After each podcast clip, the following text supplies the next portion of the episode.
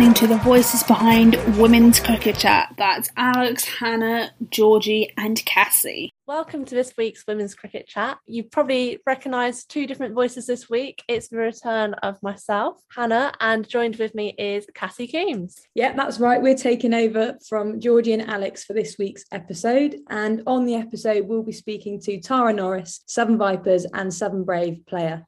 Yeah, so basically going forwards, hopefully um, Cassie and I will commit to about one episode a month. Obviously, I've put on social media, I'm trying to get my PhD done. Cassie's just started a new job, all exciting working in the world of digital sport. So our commitment to women's cricket chat at the moment is a little bit less compared to what it was last year, but we're still super eager to share the stories of amazing people in women's cricket. And we're so grateful that Alex and Georgie are letting us have this opportunity to stay involved and keep shining a light on the stories that matter.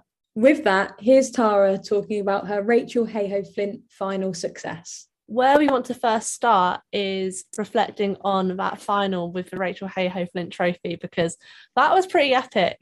Honestly, I had the privilege to watch it live, seeing literally in that press box, seeing the amount of journalists who had already scripted what they were going to write, perhaps a little bit too confident with it. And I was sat there and I was like, no, anything can happen. And they're like, no, this is done. Northern Diamonds are, you know, going to win. They're going to win their first trophy and then yourself with Emily Windsor putting on that 78 run unbroken partnership completely turned tables. So just tell us about that. I mean, it feels like a lifetime ago now. It's, it's all a bit of a blur, really, but yeah, what a crazy game. I just remember walking off that pitch after we'd bowled and thought, yeah, we've done a great job defending or restricting to 180. And then next thing I know, I'm having to put my pads on and thinking, oh, this isn't looking good. And I remember Lot said something to me just before I went up to bat and said, look, just don't walk off this pitch or I think something if you stay out there we'll win the game. And in my head I just got it I just got it stuck in that you know I wasn't going to walk off until the game was done and me and Emily spoke together and we you know chipped it away eventually and yeah honestly. And then the next thing I know the team is running on the pitch everyone's around us screaming dancing singing whatever. Yeah just completely electric.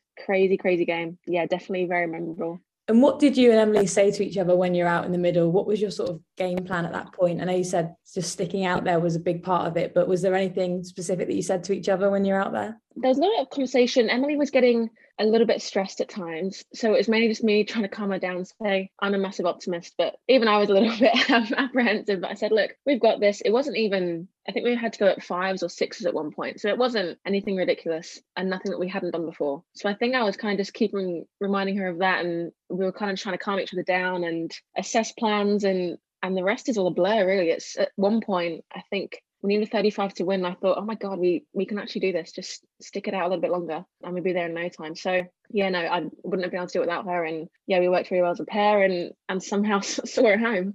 And the celebrations afterwards, I got to see a little bit of that. It looked a little bit wild in there. How did you celebrate post that win? That's a great question. One that I'm not sure I completely remember, but it was a bit of a weird weekend. I think I just graduated the day before literally went to my graduation and then stayed at the hotel the night before and then obviously we'd won. I think sort of after the game we stayed at the ground for for quite a while and it was really sweet actually. We all sat in the middle and, and kind of just shared our, our memories from the summer and you know just funny stories that happened. And then I don't think yeah, I'm not sure remember the rest of the evening to be honest but um it was really sentimental at the ground and you know there's lots of celebrations and i think a lot of relief as well and a lot of celebrations for the girls you know we had a bit of a rocky season we'd lost players for certain reasons due to the covid isolations or our players going up to england which is fantastic so we hadn't had a, a smooth sailing season and we've definitely been challenged this year. So I think it was just celebrating that and yeah, sharing the, the funny stories along the way. And so with that situation, like you said, you've got a lot of people going off to England and doing things. Do you think that's actually from a sort of more selfish point of view, a great opportunity for you to sort of step up and take on different roles? Because I know at one point in the 50 overs, I think after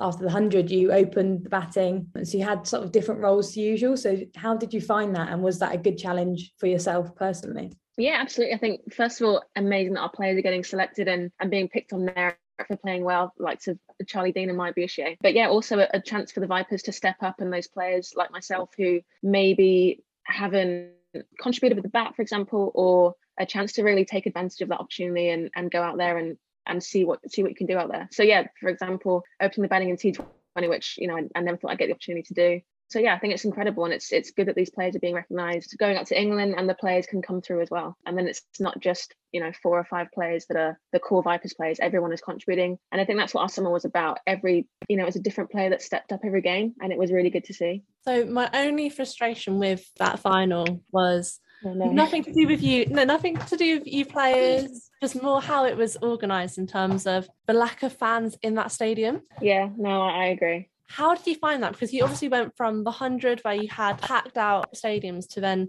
the Rachael Heyhoe Flint Trophy final, which is meant to be this mega event, to then have quite an empty stadium watching you in what was kind of the biggest event of a regional yeah. domestic summer? Yeah, again, I'm not sure. I think, yeah, going from the 100 and, and having these crazy crowds and then maybe coming back to regional cricket was very different. But I think in terms of marketing, it, it definitely could have been marketed a lot better. Even if you said, you know, you've got Oval Invincibles winner Georgia Adams taking up the Southern Vipers and just kind of marketing it in a, in a slightly better way. You saw how well the 100 was marketed and the crowds that were getting there. So I think it could have easily been done. And hopefully that's something which will be improved next year. The T20 Charlotte Edwards Cup was really well advertised and we had quite a big crowd there for the final the finals day. So yeah, it was a bit of a shame, but you know, it didn't take away from how good the game was and, and the result. But yeah, no, I, I completely agree. And obviously, like we've said, there's a bit of a difference between the hundred and regional cricket and sort of back back a couple of years ago as well, there was obviously been a difference between the KSL and like the Rachael Heyhoe Flint Trophy and things like that. So going back to those days, how did you find the sort of KSL in that environment? And do you think that sort of gave you a good foundation for performing well in the Rachael Heyhoe Flint and Charlotte Edwards Cup? yeah, like I thought yeah the KSL was brilliant, and then I played in the hundred and I thought oh my gosh this is ten times better. This is crazy. I guess in terms of experience, I didn't play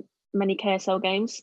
I think I played three in the total of four years it was on. So I probably went out to the regional comp less experienced than other players or other pros. But even just being around that environment, I kind of knew what the expectations were. And even though I wasn't actually performing myself, I knew what the the standard was and and how you're meant to go about business and and that kind of thing. So yeah, I think players being involved in that and hopefully, you know, the regional stuff is equivalent of the KSL now. Those younger players will be in that environment and then they can, you know, get into the hundred and, and vice versa and and hopefully just keep progressing and the standard will, will keep increasing, I think.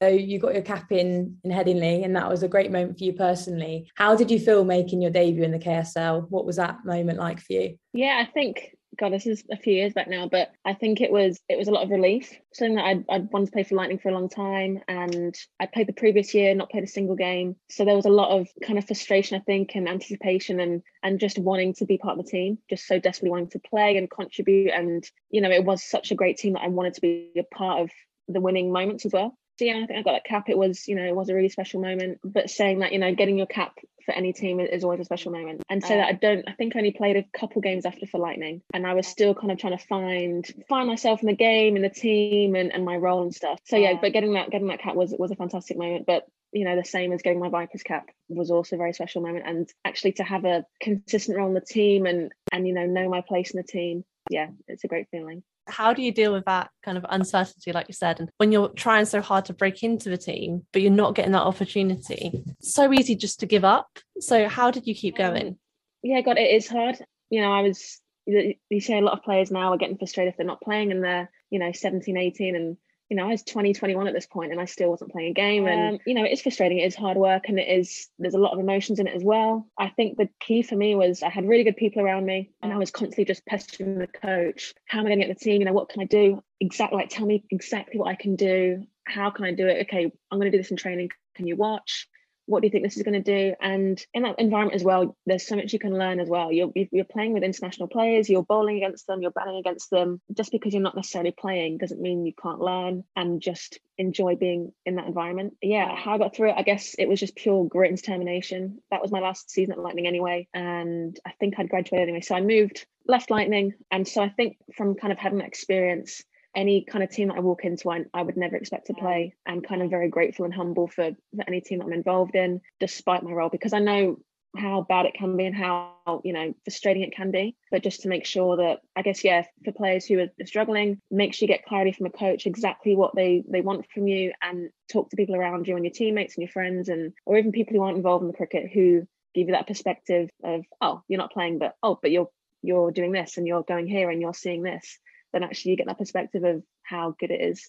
And obviously, yeah. when you went to Vipers, what was it about Vipers that you sort of really enjoyed? Was it the culture? Was it the values of the team? And obviously, like you said before, as a team, it seems like anyone can sort of step up. You've got people going off to England and things, but there are people within the team that can step up and fill those roles. And everyone seems to be able to be counted on at some point. So, what is it about the team that makes Vipers so special? Yeah, I, I don't know. We there's this culture in this team. There's this aura in the group which is very infectious, and you know we do have that winning culture, and I think that's a massive drive from from Charlotte Edwards and our captain Georgia Adams. Gads is an unbelievable leader in the group, and I'm not sure I don't think I could pinpoint what it is exactly, but when the group comes together, I don't know, it just it's just electric. And I think because, you know, we've been a very successful team, we know how to win and we are in good I don't know, we have good habits. Everyone works hard, everyone has fantastic work ethic, and everyone wants it, you know, really badly. So I don't know if I can pinpoint, but yeah, when the group gets together or when the group trains or plays, yeah, there's just that winning culture which is infectious and it just spreads around the team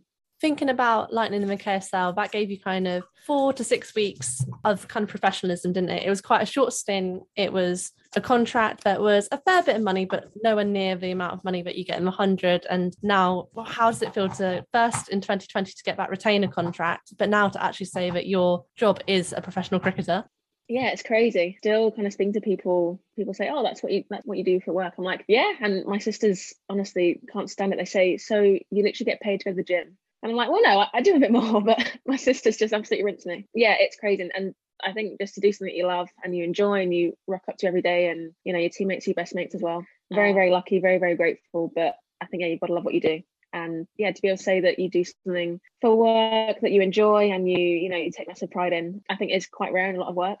But um, yeah, no, definitely very lucky. And as we've sort of mentioned before, the 100 was totally different and is totally different to regional cricket. How did you cope with that sort of extra media attention that the 100 had? Yeah, I guess no one really was prepared for the amount of attention and awareness and yeah, I don't know, media coverage that was going to take place. So I don't think there was any preparation for it. I think the way it was marketed and the amount of money that was put in, we knew it was going to be successful I don't think anyone knew how successful it would be. Cass, I think you were there when we were we were walking back. We just played one of our games at the Ageas, and the men were playing. So we'd watched I think the first innings at the Ageas, and we walked back to our hotel and we walked around the ground and all of a sudden we're kind of chatting away and talking and we're carrying our kit bags and then there's this like standing ovation and people are cheering and whistling and clapping and screaming and there must have been about 10 of us or something and we kind of just looked around and thought oh have we missed a boundary like what's happened and they were they were clapping for us and they were cheering and they were shouting out you know lauren bell's name sophia dunkley and honestly it was the most naive but actually really like quite wholesome moment because we were so oblivious to they were cheering for us and they were so supportive of the women's game.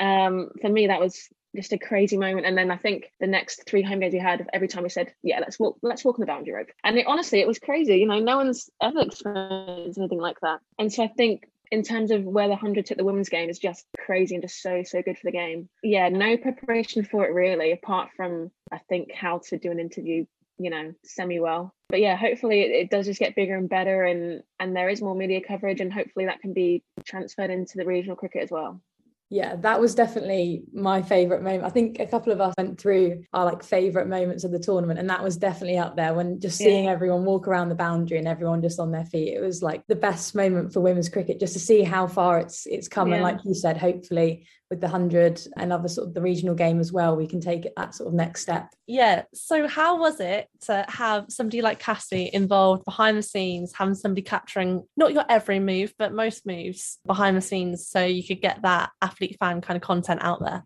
yeah, it was brilliant. Um, it was nice to have someone, you know, you do get your media person or someone who's on socials, but to have someone in the team, I think it kind of just added a bit more of that personal touch and you can get to know the players and it's great to see what you're doing on game day and on the pitch, but also to see what you're doing kind of behind the scenes, I think adds a little bit more. And yeah, like I said, it's not everything behind the scenes, but just those really nice moments or those kind of you're not a cricketer you're just a person and you're just doing this. Or i think me and dunks made some lego one day. But um you know just different stuff like that. And yeah i think it's brilliant. And actually yeah to capture those moments and kind of sell it as a whole not just the cricket but you know this is a four week or six week comp that we're doing but we're also doing this we're also doing this. You know these are what we do in our spare time and these are what these people's personalities are like. So yeah i think it's i think it's brilliant We've spoken about sort of the media attention everything, but what was it like playing in that first game at Trent Bridge? And I guess a lot of people in the team spoke about how they felt almost rushed because you had like running through the archway, you had fireworks, you had a DJ. How did you deal with that? And how did you find that experience in the first game?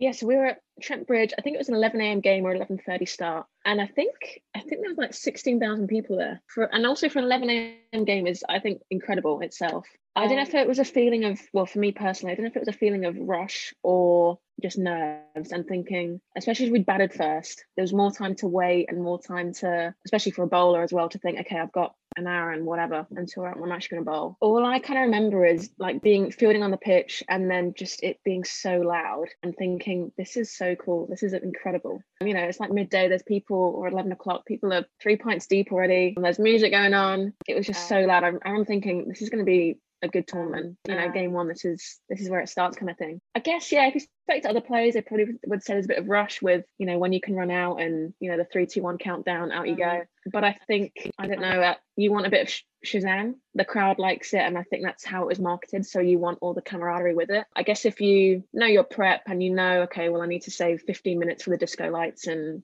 the run out and all all that kind of thing, you can get all your prep in, and hopefully it isn't too rushed. But I mean, we'll see what they do next year. It could be, it could be even more. Who knows? But um, yeah, I guess there was quite a lot going on, but it was good fun. I think the crowd enjoyed it as well, which is what it's about.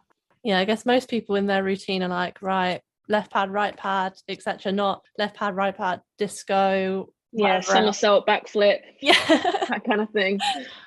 but hey ho, it's all good fun. And talk to us about your kind of favourite performance from the hundred. What really stands out in your mind, both personally and also other players in your team that you were kind of that you were proud of?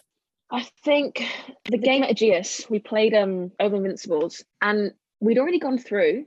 We were already through to the finals, but for some reason that was just still a, quite a big game for us. We'd restricted quite a decent score, I think. I remember Kapp and Van Niekerk were, were going pretty well. They were batting together. And then I think it was this unbelievable partnership between Dunks and, and Maya Bouchier, and they just completely won the game basically. And Dunks was almost doing a lap of the Ageas, and it just felt like we'd won the whole tournament really.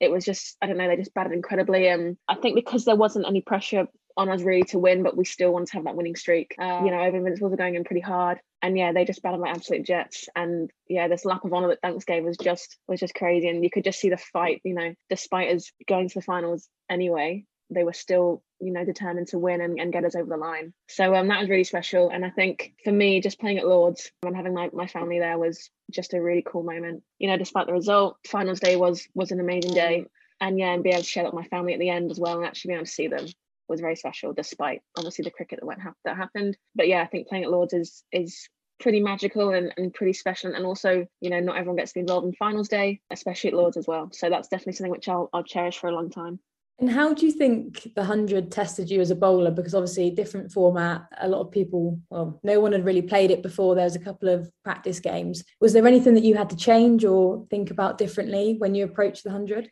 Yeah, it was definitely much more ruthless, much less Martin Ferrer, even more mm. so than a T20 as well. Kind of reflecting from it now, I think a lot of my bowling was probably a little bit timid and kind of too worried about who was at the other end. Whereas hopefully next year going into it, I I'll play much more fearlessly and and a bit more ruthless. Yeah, it definitely wasn't a bowler friendly tournament. I think you just had to be really clinical with your death bowling. Pretty much every ball was some sort of variation and just try not to be too predictable you're only bowling five balls and an over. So just trying to get in and out as quickly as possible and and making sure your field is going to back that up. You know, I learned the hard way in the first game against Nat Siver, and then you are going to come up against just some absolute world class batters who, you know, you bowl well and they're still going to hit you for a boundary. So it's kind of known that that's going to happen anyway. You're going to get hit for a boundary. You might get hit back to back boundaries, but it's about trying to execute your best plan as possible and and trying to restrict them as best as you can. So yeah, tough, but you know that's part of the game. And with your bowling action as well, so obviously you get a good amount of speed. You also get quite a lot of airtime, don't you? And that front arm comes down quite heavy as well. yeah, I don't know what it is really, but yeah, it's quite a, yeah, it's quite a signature kind of bowling action though, isn't it? But for any kind of young bowlers who want to be kind of quick seamers, what advice have you got for them? I'd say right now, I think it's easy for, and I would do this as well when I was a bit younger. It's very easy to run in 100 miles an hour and then just chuck the ball anywhere on the side of the net. Try and if you can, just slow your run up down. I know that seems like a massive ego thing, and in your head it doesn't make sense. But if you slow your run up down and build up to it, so kind of go up the gears one to five or one to ten, and then bowl the ball, you'll find you have loads more control. You're consistently bowling the same speed, and then when you do get a bit bigger and stronger, then it's all about trying to keep your front leg still when you land. Brace that front leg, and you should be able to snap down the crease and and hopefully bowl absolute rapid fire. But um, yeah, it's something which I would always do, just try and run in as quick as I can. And even now, when I feel a bit rushed or um, I don't know, I get frustrated, I want to hit someone in the head, I'll run in too quick, and then I kind of lose shape. So just um, yeah, find that repeatable action, find that good speed, that good tempo for you, I'm sure it'll be fine.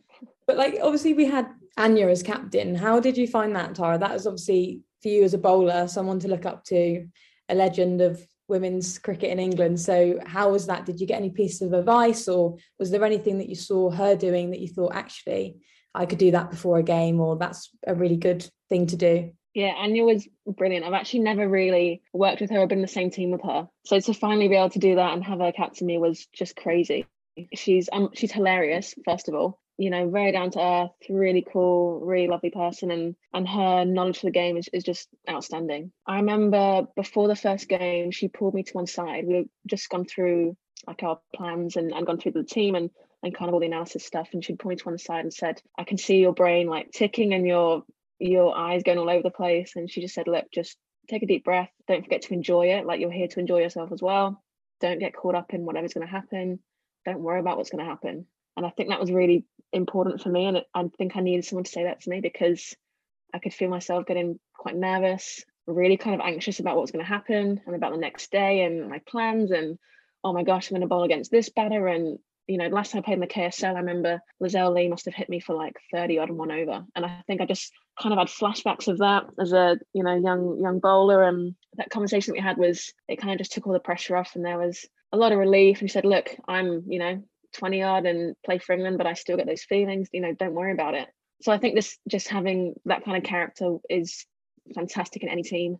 And yeah, just her sense of humor is, is brilliant. Like there's always a funny moment with Anya. Yeah, she's just good fun on and off the pitch and also being within that kind of bubble environment as well i think fans kind of forget how much sacrifice players do give up just to be able to play the game just to be able to entertain. Obviously you want to play and perform for yourselves but for fans you know they're buying into this product of 100 they don't get to see what goes on behind the scenes when it comes to that kind of you're in your room you're on your own and you've got so much time to yourself.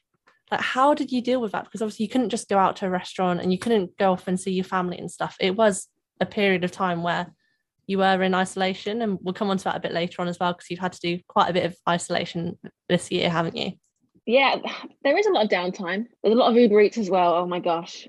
Delivery must have cashed in during the 100 because that's all we are just eating. Yeah. I think when you're in a good team you can be with those players and it's good fun and you know you find yourself playing cards or i think where we were staying we had a really good kind of rooftop area which was outside. It was always sunny, so we could, you know, have drink coffee, chat rubbish, play cards, kind of do whatever. When you're away and at different hotels and essentially in, in not your, you know, your ho- hotel bed, it did get a little bit lonely. You know, you're in different environments, and if you're not winning games as well, I think that can be really tough. And kind of the the energy in the team, you can tell, you know, people are up and down. I think most when you're with the team and you're on the bus, I mean, even on the bus, you couldn't sit next to players because of COVID. You kind of had to be two to one table of four or kind of separated out. So you couldn't really, it was quite hard to speak to people. There was a lot of, a lot of Netflix watching and we fa- you find yourself like watching other 100 games as well. We're watching the men's game as well, other women's teams games. So yeah, there was a lot of downtime, but when you're training and stuff, you're exhausted from traveling, training, you know, there's meetings, um, men's just being switched on. So it was kind of just trying to balance your time and speak to players and family kind of who aren't in the bubble. But yeah, hopefully next year it's not as restricted and we can go out and do stuff and, you know, even just do like activities. Yeah, and obviously we've spoken quite a lot about, I guess, your journey from like KSL and then Rachael Heyhoe Flint Trophy and the hundred and, and everything like that. Can you just talk us through sort of when you first started playing cricket? How old were you and how did you get into the game? Yeah, I was probably about eight years old. I was born American and grew up in Spain, so I'd never heard of cricket, never knew what it was. My my dad watched cricket, but I'd never, I don't ever remember him talking about it or watching it. and so yeah, I moved to the UK in 2006 and kind of was still looking for friends and was quite on my own quite a bit and made friends with someone. They said, "Oh, I'm going to do the after school cr- cricket club. Do you want to join?" Oh yeah, why not? I don't know what happened, but I just picked it up really quickly. Found myself joining the after school club. I was the only girl there, and they pushed me towards uh, like a girls' club team, which I played for Horsham. And then through that, kind of went through the Sussex pathways, and then kind of up to end of 15s, um, England like development stuff and kind of just carried on through there and went through all the age group age groups and then was playing senior county cricket. But um yeah, I I no one in my family played. I've got two older sisters who are very unsporty. So yeah, how I got into it is is kind of weird, but um, you know, it's obviously worked and I'm I've stuck at it. So yeah, here we are. And you've played tennis as well, don't you? Or you used to play tennis? I feel like there's a big hype about me playing tennis, and there really isn't. Like, I just like a little bit of social tennis, you know, a little bit of doubles on a weekend. Um, but I did play tennis. I did play tennis in Spain. Like that was what you did in PE lessons. You know, as a kid, I'd kind of just hit a tennis ball against the wall. But I felt like there is big hype, and if someone watched me play tennis, they'd be like, "Is that it?" but um, yeah, I mean, it's something which I I play purely socially. If I didn't play cricket, hundred percent, I would love to be a professional tennis player. Maybe that's um post cricket career. I don't know, but um, yeah. But yeah, no. So I was just going to say there must be some sort of transferable skills with that as well, just leading you into that kind of cricket playing pathway. Yeah, maybe the same hand-eye coordination, I guess, or just being quite competitive anyway, and just I don't know, naturally enjoying sports and and like winning and, and that kind of thing. Whereas, yeah, my sisters are the complete opposite. They're not competitive at all. They don't like getting sweaty. you know, they didn't want to. They'd never come outside to to hang out with me or play with me in the garden. So yeah, um, it's it's funny, but I guess that's how it works. And obviously, a lot of a lot's changed within women's cricket in terms of like professionalisation um, and things like that. Was there a moment when you thought, "Hang on, cricket can be a career for me," and there is some sort of career within the game? Yeah, I guess I probably didn't watch like a woman's an England women's game until I was maybe 13. And I thought, wow, this is amazing. And again, kind of that kind of ignorant child that didn't really know anything about cricket. I wasn't aware there was a women's international team. And I think even then they weren't fully professional. And then it probably, I guess, kind of once I went up the pathways and got a little bit older and saw it could be professional, I thought, wow, this is amazing. But even then, only two years ago, to be professional, you had to play for England. And that was until the regional contracts came in which at that point I was in my final year at university, writing my dissertation, kind of not really sure where women's cricket was going and where kind of what I was going to do with my life really. Was not expecting a contract, let alone a retainer contract.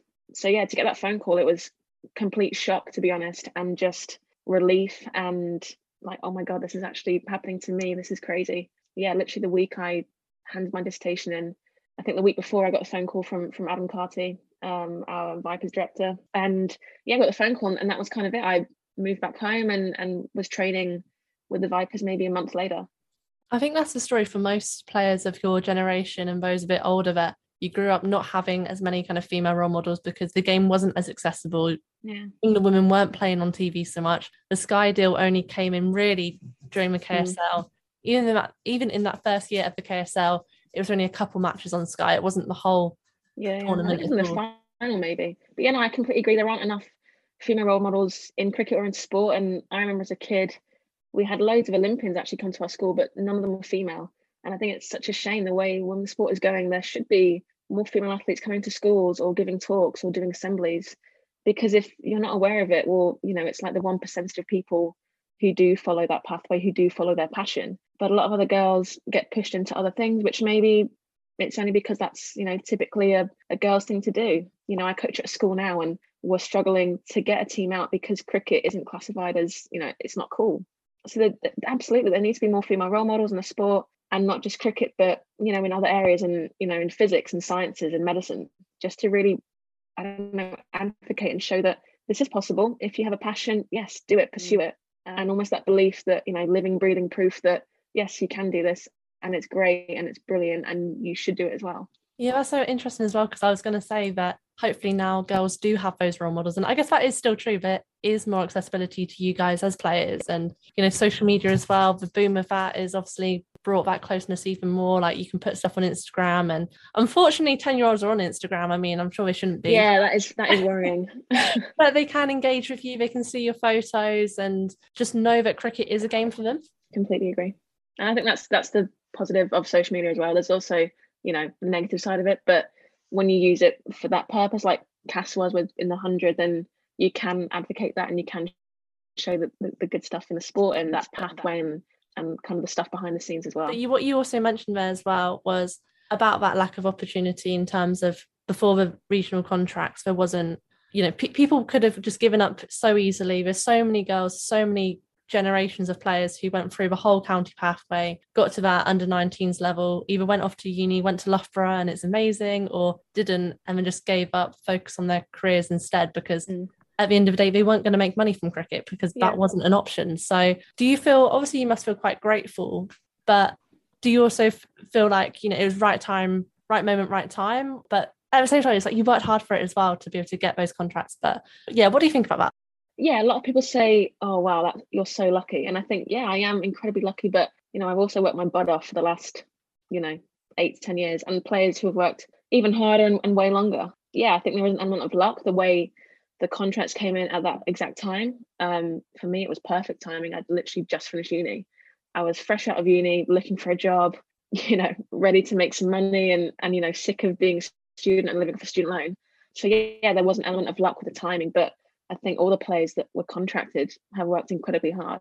And that wasn't luck, you know, that was down to hard work and determination and sacrifices. You know, I, I do completely agree with you. Um, and hopefully, you know, the luck will be that there's more funding and it won't just be six players contracted, now it'll be full teams contracted um, and kind of so on and more money and, and that kind of thing. Yeah, and I just just going back to sort of social media, I think it's like Hannah mentioned, it's really cool that especially with women's sport, there is a high level of sort of accessibility to athletes. So like like we did in the hundred, getting behind the scenes, like chatting to you guys, showing your personalities and things. Do you think that sort of as that goes on, there's almost a bit of a pressure though, as a sort of up and coming role model, the professional game of of feeling like you have to be careful what you post or how much of your life you show to, to other people because i can imagine before the 100 before sort of rachael heyhoe flint trophy you didn't have to think about anything like that but now you're actually having to think about what you post online and, and how you're coming across. Yeah i think it's definitely something that i'm conscious of when i post or i think because i coach as well i'm aware that there's a lot of kids that i coach who are on social media. So that's always probably before cricket that's kind of in my head of okay well i coach these kids you know what do i want them to see? Uh, what's kind of acceptable and appropriate? And then i guess yeah from cricket and the 100 there is that element of you know is it is this acceptable? Um should it maybe be put in a different i don't know like a close friends list if you really want to put it out there? But then i think it's brilliant to use that platform to show that yeah actually this is what i do at training or this is what i do when i'm not a cricketer. This is what i do in my spare time. This is what's important to me. But yeah, I'm definitely aware of it and definitely trying to restrict it and keep it, you know, appropriate and but also something which shows a little bit of my personality and what I enjoy as well. Yeah, I definitely think that's like an interesting thing going forward, like that balance between showing your personal life and sort of engaging fans, but also like you kind of want a private life as well. So it's interesting to see how different people sort of approach that.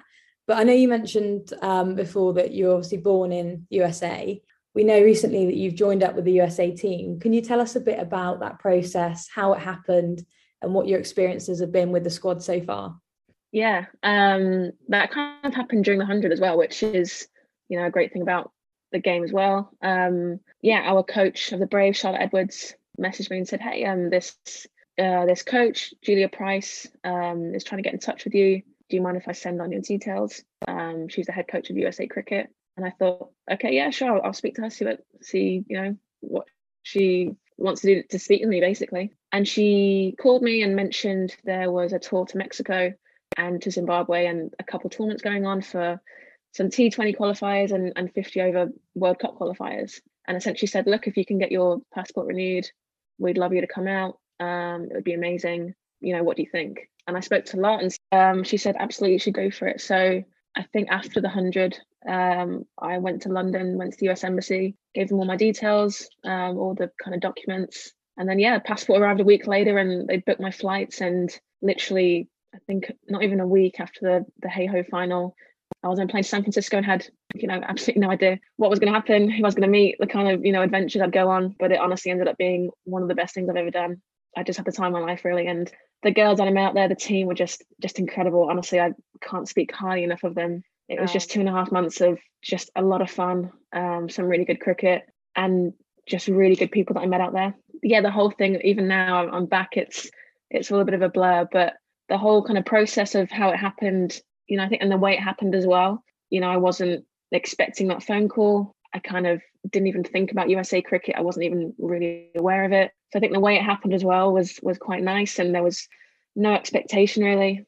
And then yeah, kind of came off a, a successful season into these tournaments. Yeah, and I think the team's ability just to welcome me into that team was amazing. Um, you know, I could completely be myself. And literally the moment I stepped off that plane, I stupidly went to training.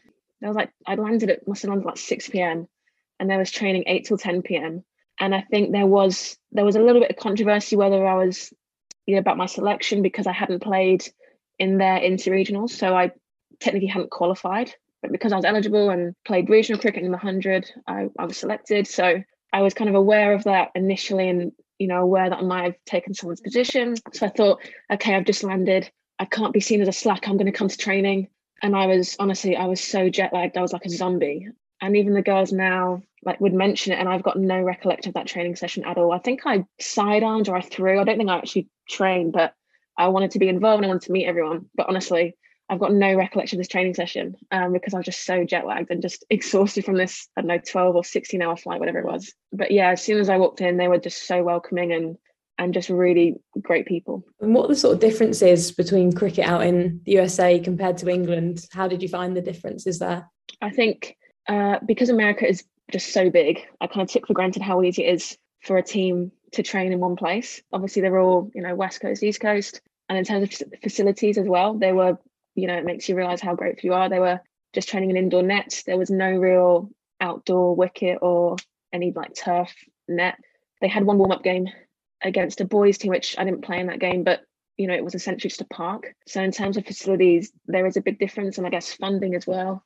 So yeah, that was a big difference, and actually, you know, some really talented cricketers, but kind of just the lack of facilities, which was a real shame and also how hard it is to get everyone you know all in one place together for a camp or or whatever. But um you know the standard was was different and especially you know i'd come back off you know the 100 and, and regional cricket but it was still you know i was challenging in lots of other ways. You know i'm all of a sudden i'm bowling with a, a short leg and two slips in the gully which i've never had in my life. No idea what's going to happen if i'm even going to get a catch there kind of thing. You know find myself batting a little bit higher up the order take on maybe a slightly more leadership role which I'm not very experienced in. So I, I really enjoyed that aspect. And also found myself fielding the slips as well, which normally I'd stay well clear of. Um, but again, I really enjoyed that. And that's something which, you know, I've not really done before and, and enjoyed kind of that new role and responsibility and just, yeah, finding my, my place in the team, I guess. And obviously, you had such a dominant performance in the Americas qualifiers. Um, what was it like playing those teams as well, like Argentina, um, Brazil? Obviously, we've had Roberta on the podcast before. Did you actually get to speak okay. to her? Yeah, I did. Oh my gosh, Roberta's great. She um she's brilliant. Yeah, I remember kind of the first game. The Brazilians just had this tambourine that just kept whacking it, and honestly, you could hear it like you could hear it before you even arrived to the ground. Um, and all week I'd said, "Oh my gosh, that that tambourine man!" Like they keep playing it, and then by the end I'd sort of taken it and I was I was going for it. But um, yeah, do you know they were just both teams were brilliant. All teams, Canada as well. You know, we were all staying in the same hotel, so you could kind of socialize with them. And unfortunately, because of COVID, you know, there wasn't a lot you could see from hotel to ground and back. But because we're all in the same hotel and accommodation, you know, you can speak to those players on days off, and it was really nice to kind of just hear people's different experiences of their cricket. And you know, Brazil, I've got all contracted players, which is incredible Um, and just their energy and their love and their passion for the game and their you know their pride in playing for Brazil and their country. You know, every national anthem for Brazil was very emotional because they just you know they were very emotional singing themselves and you know you've got a flag wrapped around them especially roberta and the argentines as well you know they had very little funding and and little support. You know, there's Brazil with like ten extended um, staff members. There's us who are really fortunate with you know a head coach, an S&C, a physio, and then Argentina with just one member of staff. And you know they're sharing kit bags, and not all of them have spikes, but they're out there and they're loving their cricket. They're bowling unbelievably. Um, again, they've got amazing spirit, amazing energy, and that's not meant to be patronising at all. It's just how good they are and how good they could be if they had that bit more funding and support thrown their way. So that was really kind of eye opening and, and really cool to see and, and hear kind of all their experiences. And what do you think uh, sort of playing for USA will add to your game? I know you spoke about the sort of leadership responsibilities and that sort of different role. How do you think that will benefit you sort of coming back to Vipers and hopefully the 100 next year as well? Yeah, I think more so the Zimbabwe tour, the, the World Cup qualifiers, you know, I was we were playing against Bangladesh and Thailand, Pakistan, and that was a crazy experience. And to, you know, personally for me, I hope it will really improve my batting as well and, and get a bit more opportunity and to face like face international bowlers, which is incredible. And I think, yeah, having those games under my belt as well, and hopefully, you know, I can be a bit more successful in future tournaments if there are future tournaments, and hopefully kind of take, I guess, the confidence from that into my Vipers cricket, into 100 cricket, and so forth. And yeah, you know, if Gad says to me, "Do you want two slips of gully and a short leg?" You know, I'll know what I have to do because I've done it um, previously and that kind of thing. So I think, yeah, just being exposed to different types of cricket, different um, conditions. Like I've never experienced altitude like I did in Mexico. It was like it was worse than any like VO2 max I've ever done. You know, in like a a uni lab session. It was honestly, it was horrific. I've never experienced anything like that. So, in terms of yeah, fitness levels, playing back to back 50 over games, playing against different teams, like I said, conditions, just kind of, I guess, a holistic overview of, of taking that back to the Vipers with me. And you mentioned there as well about the Women's Cricket World Cup qualifier in Zimbabwe. It obviously got uh, abandoned. What was that yeah. like? It must have been absolute whirlwind chaos. Like, how did you deal with that? Do you know, it was it was absolute carnage. But I think at that point, because everything was up in the air, you know, we got told like six different things in the space of 24 hours. It was like we're going here, now we're going here, now we're going here. I think by by the end of it, it was, you know, I was so phased not sorry, not phased by it and so tired from not sleeping for about four days because we were traveling. It was kind of like, yeah, okay, that's fine. Yeah. Oh, we're going here now. Okay. Oh, we can't stay here now. Oh, okay. Yeah, no worries. And it was just like, you know, everything was going to be fine. We were going to get back eventually. You know, it was just hilarious having all teams on one flight and kind of hopping around the airports and you know, borders were shutting left, right, centre. I got told I couldn't get back to the UK. I couldn't go to Dubai. it was kind of yeah, just no one was really phased. It was like, okay, well, we're going to get back eventually. Everyone's safe. Everyone's you know everyone's going to be all right. It was just crazy. Just so much happened, and you know, then we lost our kit bags, and it was just um yeah, it was a, a, hectic couple of days, but you know, it all worked out fine, and, and everyone was okay. But yeah, so just looking ahead now to 2022, what is your New Year's resolution and your hopes for the season ahead? New Year's resolutions. Um, I don't tend to do resolutions if I'm honest, but I definitely have a lot of goals and and kind of aspirations for the season. And I suppose as a team for the Vipers, it's to hopefully make it three out of three in the Rachael Heyhoe Flint Trophy, and hopefully go go one more in the Charlotte Edwards Cup. We struggled in the T20 quite a bit, and that was kind of when we were losing players as well. So if we can get to finals day again and go one more, that would be amazing, and, and get the double as well would be would just be insane. And I guess individually would be to hopefully carry on from the Rachael Heyhoe final in terms of my batting and and kind of become a genuine all rounder for the Vipers. And I think this be able to contribute with both bat and ball is a big goal of mine. And you know, knowing that okay, well, if I don't perform with the ball, I can perform with the bat, and yeah, and, and be a key role and a key player for the Vipers. And yeah, hopefully go one more with a hundred as well, and, and be successful, and and hopefully have a bit more opportunity as well, and you know, be a wicket taking bowler and and be that death bowler or the bowler that can bowl in all phases of the game um, and be successful and then just kind of the general malarkey, less time on your phone, drink more water, you know, that kind of stuff. Fabulous. So, Cass, this is like Alex's favourite part of yeah, so just really quick fire questions. Okay, ready? Favourite yeah. ground to play at? Ageas Bowl. Favourite music? Oh, the worst question. I'm terrible at that. Uh, a bit of everything. Spice level at Nando's. Medium. Uh, favorite teammate to play with? Oh, that's so that's so hard. That's so mean. Lauren Bell. Batting or bowling? Uh, bowling. T20 or the 100? 100. Cats or dogs? Dogs. Bowling the first ball of the game or the last oh, ball? Uh, last ball.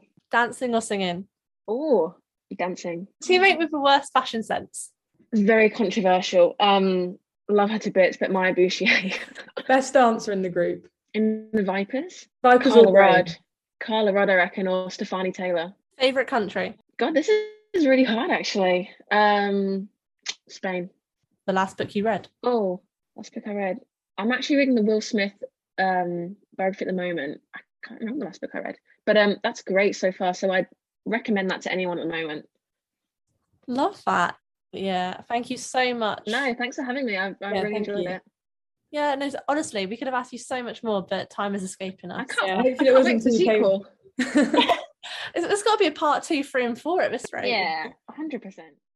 Massive thank you to Tara for sitting down with Hannah and Cassie and talking about the hundred, Southern Vipers, how she got into cricket. It's really interesting to hear that she was born in America, lived in Spain, and then came to England and found her love of cricket through an after school club.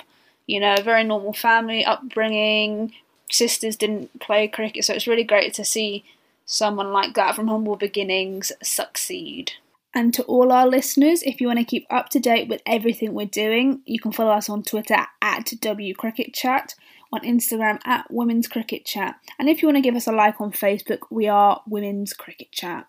If you'd like to give our personal Twitters a follow, then it's at Hannity1194, at Georgie Heath27, at Cassie Coombs98, and I'm at Alex Jane Pereira on Twitter.